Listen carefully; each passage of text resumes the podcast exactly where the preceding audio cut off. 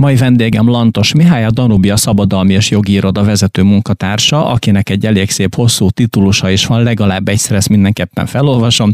Ügyvezető helyettes európai és magyar szabadalmi ügyvívő partner, okleveles villamosmérnök, mérnök közgazdász. Hát akkor ennyi minden cím ismeretében üdvözlöm Lantos Mihályt a stúdióban. Szeretettel köszönöm a meghívást. Valóban az a helyzet, hogy a szabadalmi ügyvívő egy elég különleges szakma, mert valamilyen műszaki végzettség után kell elvégezni, és akkor a szellemi tulajdon védelmének, pontosabban az iparjogvédelemnek a területén lesz szakember, és ez a tudás, ez magában foglalja a találmányok, szabadalmak védelmét Magyarországon, külföldön, a szellemi alkotások másik csoportjának, a védjegyeknek a védelmét, ugyancsak Magyarországon és külföldön és nemzetközi vonatkozásban a formatervezési mintaoltalmakat, amit egyszerűen dizájnnak nevezünk, és nagyon sok ezekkel kapcsolatos vitákban, jogvitákban, perekben, esetleg tanácsadással kapcsolatos szolgáltatásokat. Tehát ez, amit a szabadalmi ügyvívő csinál, és én a Danubiának vagyok most az ügyvezető helyettese, 1990-től 2011-ig én voltam az igazgatója, és ezt a szakmát már lényegében 1972 óta művelem, és nagyon érdekes az, hogy a szakma újdonságai azok annyira fiatalítanak, hogy tulajdonképpen nem érzem ennek a hosszú időnek a súlyát, legfőjebb azt, hogy mint a fának az évgyűrűi, már egyre tapasztaltabb tudok lenni. Ez nagyon fontos, ha az ember egyre többet tapasztal, így már ránézés és megerősítettem, nagyon tapasztalt embernek látszik. Egy gyors kérdésem lenne, ugye azt már értem, hogy először mérnöknek, közgazdásznak, műszaki végzettségembernek kell lenni, bocsánat, műszaki végzettségembernek kell lenni, de az, hogy valaki szabadalmi ügyvővel legyen, az kell valami külön engedély vagy vizsg. Én lehetnék szabadalmi ügyvővel, hogy barátom megbíz azzal, hogy őt képviseljem? Aztán legfeljebb nem tudom őt jól képviselni. Ö, nem. Ez, Kicsit csalódott vagyok, igen. Tehát a szabadalmi ügyvői képesítés az jogszabályban szabályozott, és ahhoz kell egy felsőfokú, mármint most már öt éves, tehát nem a BA diploma valamilyen műszaki tantárgyból, ezen kívül három év gyakorlat a ö, valamilyen szabadalmi ügyvívő irodában, vagy szabadalmi ügyvívő mellett, tehát mint egy ügyvédbojtár, tehát valaki bemegy egy ilyen irodába, és akkor ilyen asszisztensnél igen, komolyabb... Igen, na most a Szellemi Tulajdon Nemzeti Hivatala az csinál felsőfokú iparjogvédelmi tanfolyamot, ami egy két éves posztgraduális képzés, azt el kell végezni, és ezek után még van egy pár feltétel, például biztosítással kell rendelkezni, és akkor már leteheti a szabadalmi vizsgát, és szabadalmi ügyvívőként működhet, és hát akkor ezután még nagyon sok mindent kell csinálni, hogy végre valóban jó legyen, és a műszaki tudás azért kell, mert a találmányok műszaki oldalúak és műszaki jellegűek, de tulajdonképpen a szabadalom az egy jogi védelem, és a védjegy is egy jogi védelem, a formatervezési mintaoltalom, és ennek a szabályai, és ennek a az előírásai nagyon komoly jogi ismereteket igényelnek.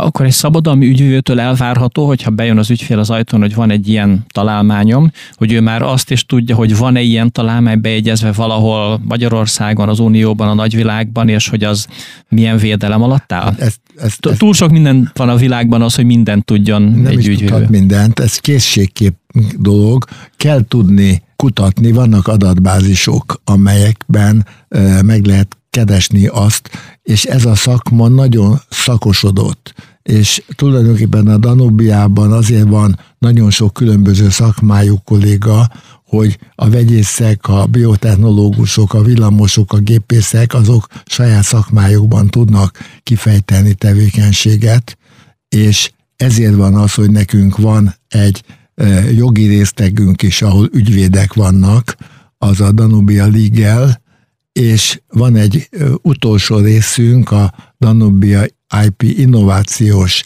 cég, ami az értékelés és a találmányokkal, szellemi alkotásokkal kapcsolatos jogok különböző hasznosításával foglalkozik. Tehát ez a három cég együttesen adja azt a e, vállalatcsoportot, ami a Danubia logó alatt egyesült.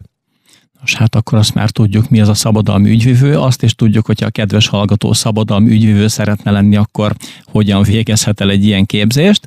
De mielőtt többet is megtudnánk el a szakmáról, először megállunk, zenét hallgatunk, és innen folytatjuk. Ez a 90.9 Jazzy Rádió és benne a Márka Monitor. Mai vendégem Lantos Mihály, a Danubia Szabadalmi és Jogi Iroda ügyvezető helyettese, aki szabadalmi ügyvivő, és ezzel a témakörrel már elég régen foglalkozik. Van itt egy szó, egy fontos szó, amit én leírtam a papíromra, valószínűleg mindenki hallotta már úgy nagyjából, mindenki tudja, hogy mit jelent, de szerintem csak nagyjából. Ez a szó, ez a fogalom a védjegy. De a védjegy mellett olyanok is beugranak, hogy logó, meg arculat, meg brand, meg márka, akkor most tisztázzuk az alapokat dolgokat. Mi az a védjegy? A védjegy tulajdonképpen, amit ön elmondott, azoknak egy jogi oltalmi formája, lényegében lehet szó, szó összetétel, szó és ábra, csak ábra, szignál, hang bejátszás, sőt, szélsőséges esetben szín, vagy akár egy tárgynak a külső megjelenése ez utóbbi térbeli védjegynek nevezzük.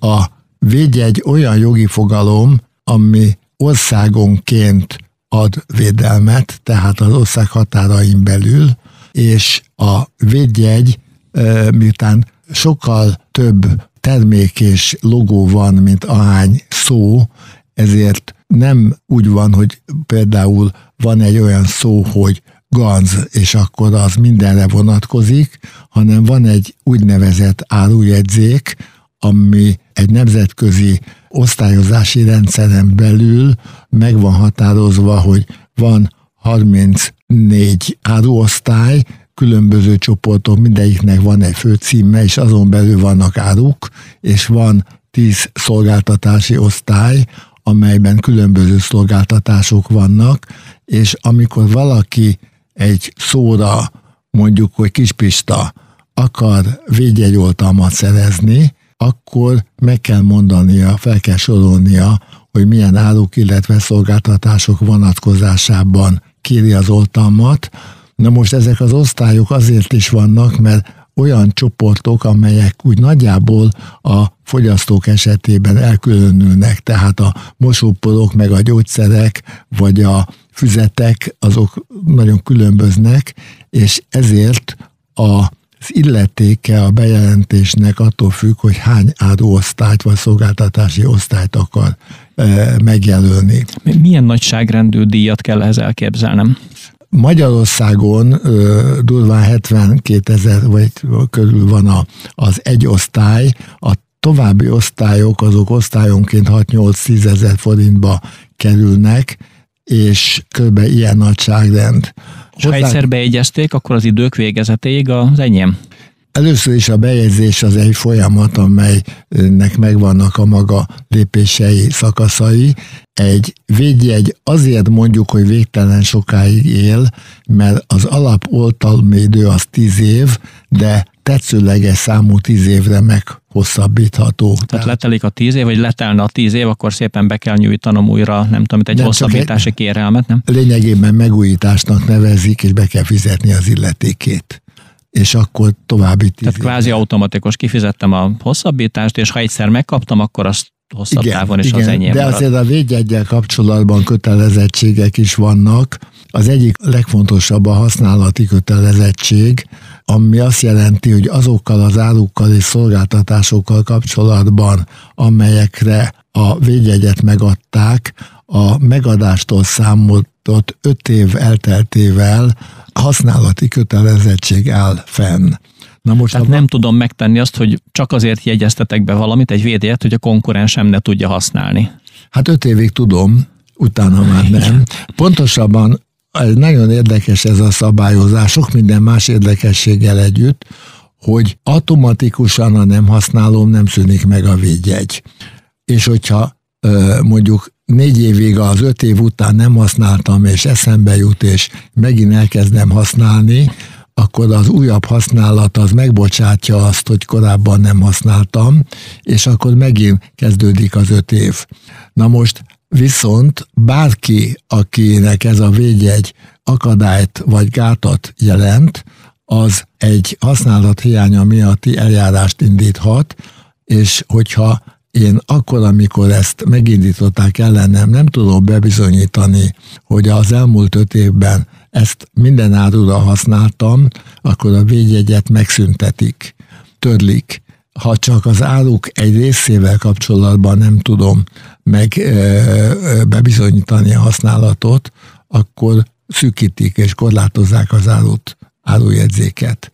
Na most itt azért hozzá kell tenni, hogy én a magyar védjegyekről beszéltem, de miután ez országonként ad oltalmat, azért vannak nemzetközi védjegyek, és van európai védjegy. Most hát akkor ez egy eléggé bonyolult és összetett problematika. Azt javaslom, hogy vegyünk egy mély levegőt, hallgassunk zenét, és akkor folytassuk, innen beszéljük meg. Ez a 90.9 Jazzy Rádió, és benne a Márka Monitor. Mai vendégem Lantos Mihály, a Danubia Szabadalmi és Jogi Iroda ügyvezető helyettese és európai és magyar szabadalmi ügyvívő. Szóval belekóstoltunk a védjegyek világának a meglehetősen bonyolult összetett uh, probléma körébe, akkor térjünk vissza az első lépésre, hogyan is lehet egy védjegyet megszerezni, beegyeztetni, és Magyarországon belül, meg Magyarországon túl hogyan tudjuk érvényesíteni ezzel kapcsolatos jogainkat.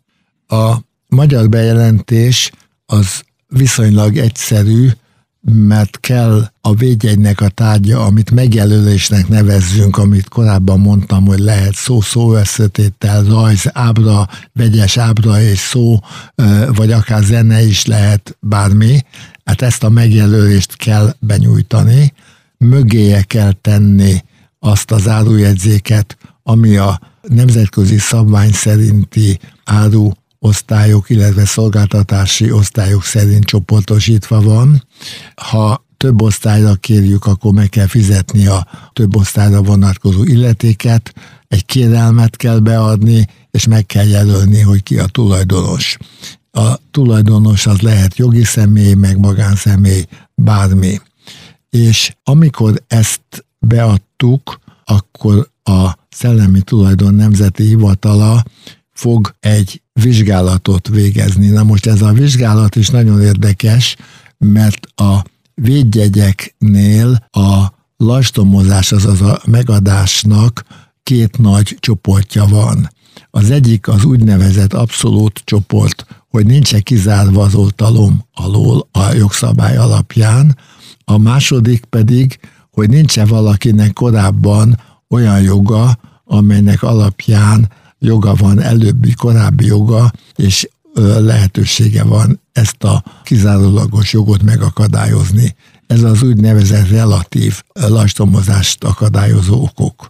Na most a abszolút okoktól majd külön fogunk beszélni, meg a relatív okoktól.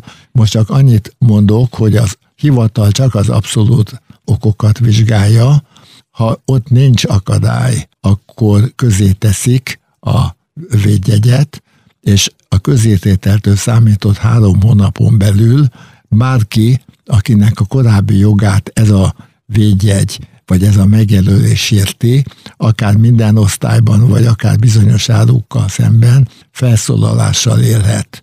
És hogyha felszólalással él, akkor lefolytatnak egy felszólalási eljárást, aminek az eredményeként döntenek arról, hogy ez a megjelölés lassomozható-e vagy nem. Mi van akkor, hogyha három hónapig nem veszem észre, hogy valaki benyújtott egy védjegyet, ami az én jogaimat szerintem sérti? Lényegében akkor az történik, hogy a védjegyet a mondjuk a, a későbbi védjegyet lassomozzák, és az életbe lép, de akkor ellene úgynevezett törlési eljárást indíthatók, ami szintén hasonló a felszólaláshoz, csak akkor már a másik védjegy érvényben van, és a törlési eljárás egyrészt illetékét tekintve drágább, másrészt hát annak, aki a korábbi joggal rendelkezik, annak nem olyan nagy öröm, hogy a másiknak későbbi eh, lassomozott joga van. De egyébként nagyjából ugyanaz a helyzet. Tehát nem marad ki, tehát akinek korábbi joga van, és az a jog az érvényes, azt mindenképpen tudja érvényesíteni, különböző persze feltételek mellett. Azt szeretném mondani, hogy eddig a magyarról beszéltünk, de Európai Unión belül van egy Európai Uniós védjegy, és van az Európai Uniónak egy szellemi tulajdonvédő hivatala, ami Alicantében székel, és ott lehet kérni úgynevezett európai védjegyet. Az európai védjegyrendszer és a nemzeti védjegyrendszer párhuzamosan egymás mellett létezik, és ha megadnak egy európai védjegyet, annak a joghatája pontosan olyan, mint hogyha magyar nemzeti védjegy lenne, de a nagy előnyei mellett elmondom mindjárt, hogy milyen kockázatokkal jár. A kockázatok azt jelentik, hogy az oltalom az egész EU-ban fönnáll, de hogyha valakinek korábban az EU valamely országában hasonló nevű vállalkozása volt, és az zavarja ez az Európai Uniós védjegy, akkor ez ellen felléphet. És ha felléphet, akkor lényegében veszett fejszennyele az összes pénzt, amit az Európai Uniós bejelentés adtunk, elveszik, illetve, hogyha ez az akadály csak egy vagy két országban lép fel, akkor lehet úgynevezett európai védjegy megszüntetése után azokban az országokban nemzeti védjegyé átalakítani, amelyekben akadály nem volt úgy látom, a nemzetközi vonatkozásokba érdemes ezt még belemenni egy kicsit, mert sok buktatót rejt ez az eljárásrend, de most megállunk, zenét hallgatunk, és akkor innen folytatjuk. Ez a 90.9 Jazzy Rádió, és benne a Márka Monitor, mai vendégem Lantos Mihály, a Danubia Szabadalmi és Jogi Iroda ügyvezető helyettese. Szóval ott jártunk, hogy magyar védjegybejegyzés, meg európai védjegybejegyzés, meg ennek vannak bizonyos kockázatai. Tehát mi a helyzet azzal, hogy bejegyeztem Magyarországon egy védjegyet, és Európában, vagy nem tudom, Ausztráliában valójában látok valamit, ami nekem nem tetszik. Az, hogy nem tetszik nekem, az... egy nagyot ugrottam, igen. Egy nagy ugrás, az egy egészen más dolog, de inkább a védjegyet azért akarjuk bejegyezni, mert egy adott területen nekünk oltalomra van szükségünk. Na most nem említettem az úgynevezett elsőbség intézményét, akárhol bejelentünk egy védjegyet, akkor attól számított hat hónapon belül a világ bármely más országában bejelenthetjük ugyanezt a védjegyet, igényelve annak az elsőbségét. Ez csak annyit jelent, hogy abban a hat hónapban, ha valaki másnak is eszébe jutott volna ugyanarra a megjelölésre védjegyet kapni, akkor azt nem fogja megszerezni, mert nekünk vele szemben elsőbségünk van. De mondjuk Ausztráliát mondtam, tehát, tehát Ausztráliában is be kell nyújtanom az igényemet ahhoz, hogy ott védelmet kapjak. E, tehát, ha én mondjuk januárban bejelentem azt, hogy Kispista Magyarországon, akkor egy meghat az hét, akkor egészen júliusig, ugyanaz a napig bejelentettem Asztáliába, és akkor ha májusban valaki Asztáliába ugyanezt bejelentette, akkor avval szemben már a jog az enyém lesz, és nem az övé. Ez csak ennyit jelent, ez egy potenciális jog, amivel vagy élünk, vagy nem élünk. Na most a nemzetközi védjegy az nem egy olyan védjegy, ami az egész világra érvényes, hanem az egy bejelentési egyszerűsítés. Van egy nemzetközi megállapodás, ez a madridi megállapodás és protokoll, amelynek nagyon sok országa tagja, és ha én valamely országban, ami nekem a honos országom, tehát Magyarországon vagy Európában, ahol én vagyok, tettem egy védjegy bejelentést, akkor arra alapozva egyetlen egy bejelentéssel a szellemi tulajdon nemzeti szervezeténél, amely a World Intellectual Property Organization alapján WIPO néven fut, és Genfa székhelye egy nemzetközi bejelentéssel az összes országra tudok bejelentést tenni, ami érvényes bejelentést ezekre az országokra, és utána ezek az országok hivatalai majd eldöntik a saját nemzeti eljárásuk szerint azt a kérdést, hogy nekem adnak védjegyet vagy nem, illetve ha ott lokálisan vannak korábbi jogok és felszólalások, akkor ott az adott országban ezeket a harcokat le kell folytatnom. Ez egyszerűsítés eljárás jogilag, de abban a pillanatban, miért az adott országban probléma lép fel, nekünk, ha nem abban az országban bírunk állampolgársággal vagy székhelyjel, az ottani illetőségű ügyvédet vagy szabadalmi ügyvivőt képviselőként meg kell bízni, és tulajdonképpen ez a jó a nemzeti bejelentés, nemzetköziben, hogy amikor indulunk, akkor nincs szükség országonként kollégákat megbízni, mert ezek a kollégák mondjuk esetenként 4-500 eurós képviseleti díjat kérnek azért csak, hogy foglalkoznak az ügyjel. Tehát ez a nemzetközi bejelentés. Gondolom a nemzetközi bejelentést akkor érdemes megtenni, hogyha valaki effektíve gyártani, kereskedni akar ennek a védjegynek a felhasználását. Tehát ha valaki úgy gondolja, hogy ő csak Magyarországon lesz aktív, akkor talán kevesebb motivációja van erre. Abszolút így van. Tulajdonképpen egy kicsit előre kell gondolkozni a, a vállalkozásoknak, hogy az elkövetkezendő néhány évben mely országok azok, amelyek az ő várható piacaik legyenének, és milyen piacra gondolnak oltalommal, és akkor érdemes megtenni. Na most ennek a nemzetközi bejelentésnek az is nagy előnye, hogy lehet részletekben tenni. Tehát ha én most először a tagországok közül csak ötbe akarok tenni, akkor abba teszek. Ha öt év múlva előjön az, hogy további országokba akarok, akkor ott akkor megindíthatom ugyanezt a további országokba.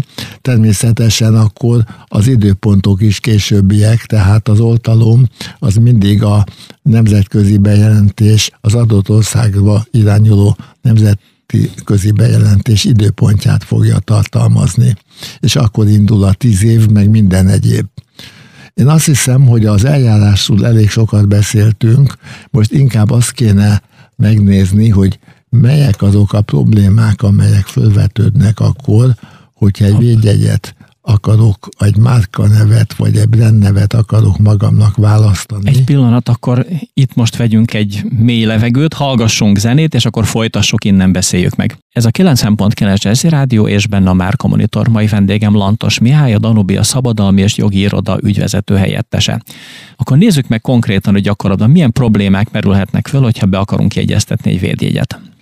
Igen, mert eddig az eljárásokról beszéltünk, amivel elég szépen előre szaladtunk, de arra kell mindig gondolni, hogy nagy a világ, és nem mi vagyunk az egyetlenek, és ha kitalálunk valamilyen szépen csengő nevet, mondjuk azt, hogy pongó, és ezt akarjuk levédeni, mondjuk húsárukra, akkor az első dolog nem az, hogy rohanok és bejelentem a pongó védjegyet, hanem megnézem, hogy azokon a területeken, ahol én akarok működni, van-e pongó, vagy ahhoz hasonló, mert például a bongó, vagy a dongó is ebben a vonatkozásban egy akadály lehet. Tehát hatalmas adatbázisok vannak, amelyekben a megjelölést le kell kutatni, mert ha valaki másnak ilyen van, akkor az elég nagy baj.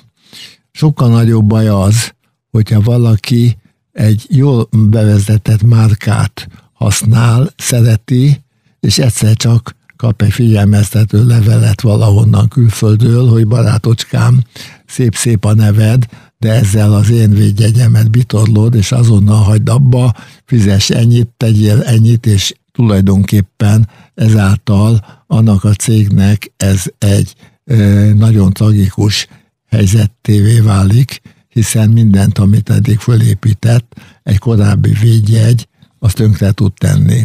Tehát érdemes megnézni, és olyan márka nevet választani, ami nem ütközik, és nem is hasonló a másikhoz. Na most például az is helyzet, hogy az, hogy hasonló valami másikhoz vagy nem, az a fogyasztó szemméből kell nézni, és függ attól is, hogy az a másik védjegy az híres vagy nem híres. Egy nagyon érdekes példa, hogy ugye a Viagrát mindenki ismeri, de ö, sok évvel ezelőtt valaki bejelentett Viaguara nevű védjegyet, és egy terméket kihozott, és hát miután a nagyon híres a Viagra védjegy, ezért azonnal összetéveszthetőnek találták, és törölték ezt a megjelölést. És lehet tudni, hogy az milyen terméknek volt a védjegy, az a bizonyos másik hát hasonló hát nevű? Egy, ez is egy hasonló gyógyszerkészítmény, ami a Rá, akkor tényleg meg lett tévesztve. növelésére vonatkozott.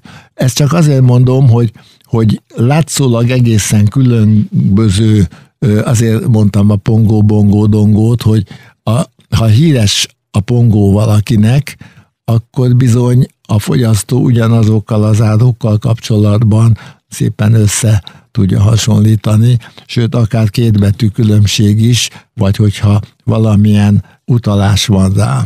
Ez egy hármas szabály, az összetéveszthetőség. Az egyik az, hogy hangzásilag összetéveszthető, a másik, hogy vizuálisan, mert lehet olyan kép, amely hasonló és ugyanazt, és a harmadik pedig, hogy gondolatilag asszociáció útján, a képzettársítás útján hasonló, ez általában akkor szokott előfordulni, amikor a védjegy mögött valamilyen tevékenység vagy minőség megmutatkozik. Úgyhogy a legnagyobb, legjobb tanács lehet az, hogy ha valakinek van egy brendje, amit használ, és nem szerzett rá védjegyoltalmat, akkor kutassa le és szerezzem. Ha meg olyan helyzetet talál, hogy az ő védjegyéhez hasonlót valaki más elkezd csinálni, akkor viszont föl kell lépni ellene. Tehát a védjegy az egy olyan tulajdon, ami nagyon aktív kell, hogy legyen, mert a védjegy létezése az egy elég határozottan más termékek más embereknek vagy vállalkozásoknak a tevékenységével ütközhet. És ilyen ütközéskor lehet fellépni a másik ellen bitorlás címén, vagy vigyázni kellene, hogy ellenünk lépjenek föl ilyen címen. Nem tudom, mennyi azt hiszem, azt hiszem ennél jobb végszót nem is mondhattunk volna a műsorban, tehát nagyon figyeljünk oda védjegyünkre, vigyázzunk ott, nézzük meg a lehetséges konkurenciát, és vigyázzunk rá, hogy a miénk azt ne veszítsük el, mert sok-sok pénzünk és munkánk fekszik benne, aztán szomorú szívvel intenénk neki búcsút. És erre nagyon sok példát lehetne mondani, csak ugye ez megint idő, hogy mind a bitorlásra, mind az, hogy tőlem elloptak valamit, vagy hogy én beleütköztem másba, ez nagyon kellemetlen történetek tudnak hát lenni. Ezt érdekes lesz majd megnézni konkrét példákon keresztül, de már csak egy másik műsorban, hiszen már lejárt a műsoridőnk. Lantos Mihály volt a vendégem a Danubia Szabadalmi és Jogi Irodától. Nagyon köszönöm, hogy velünk volt. Remélem látjuk még itt a stúdióban máskor is. Nagyon, nagyon köszönöm, hogy meghallgattak, és ha valami kérdésük van, akkor a Danubián keresztül elérhetnek. Köszönjük még egyszer. Mára ez volt a Márko Monitor a 90.9 Jazzy Rádióban, de a jövő héten este 7 órakor ismét jelentkezünk. Most búcsúzik a műsorvezető, Szakás László. Kérem önök ne búcsúzzanak a rádiótól. A Jazzy programja remek műsorokkal, jobbnál jobb zenékkel folytatódik. Jó estét, jó éjszakát!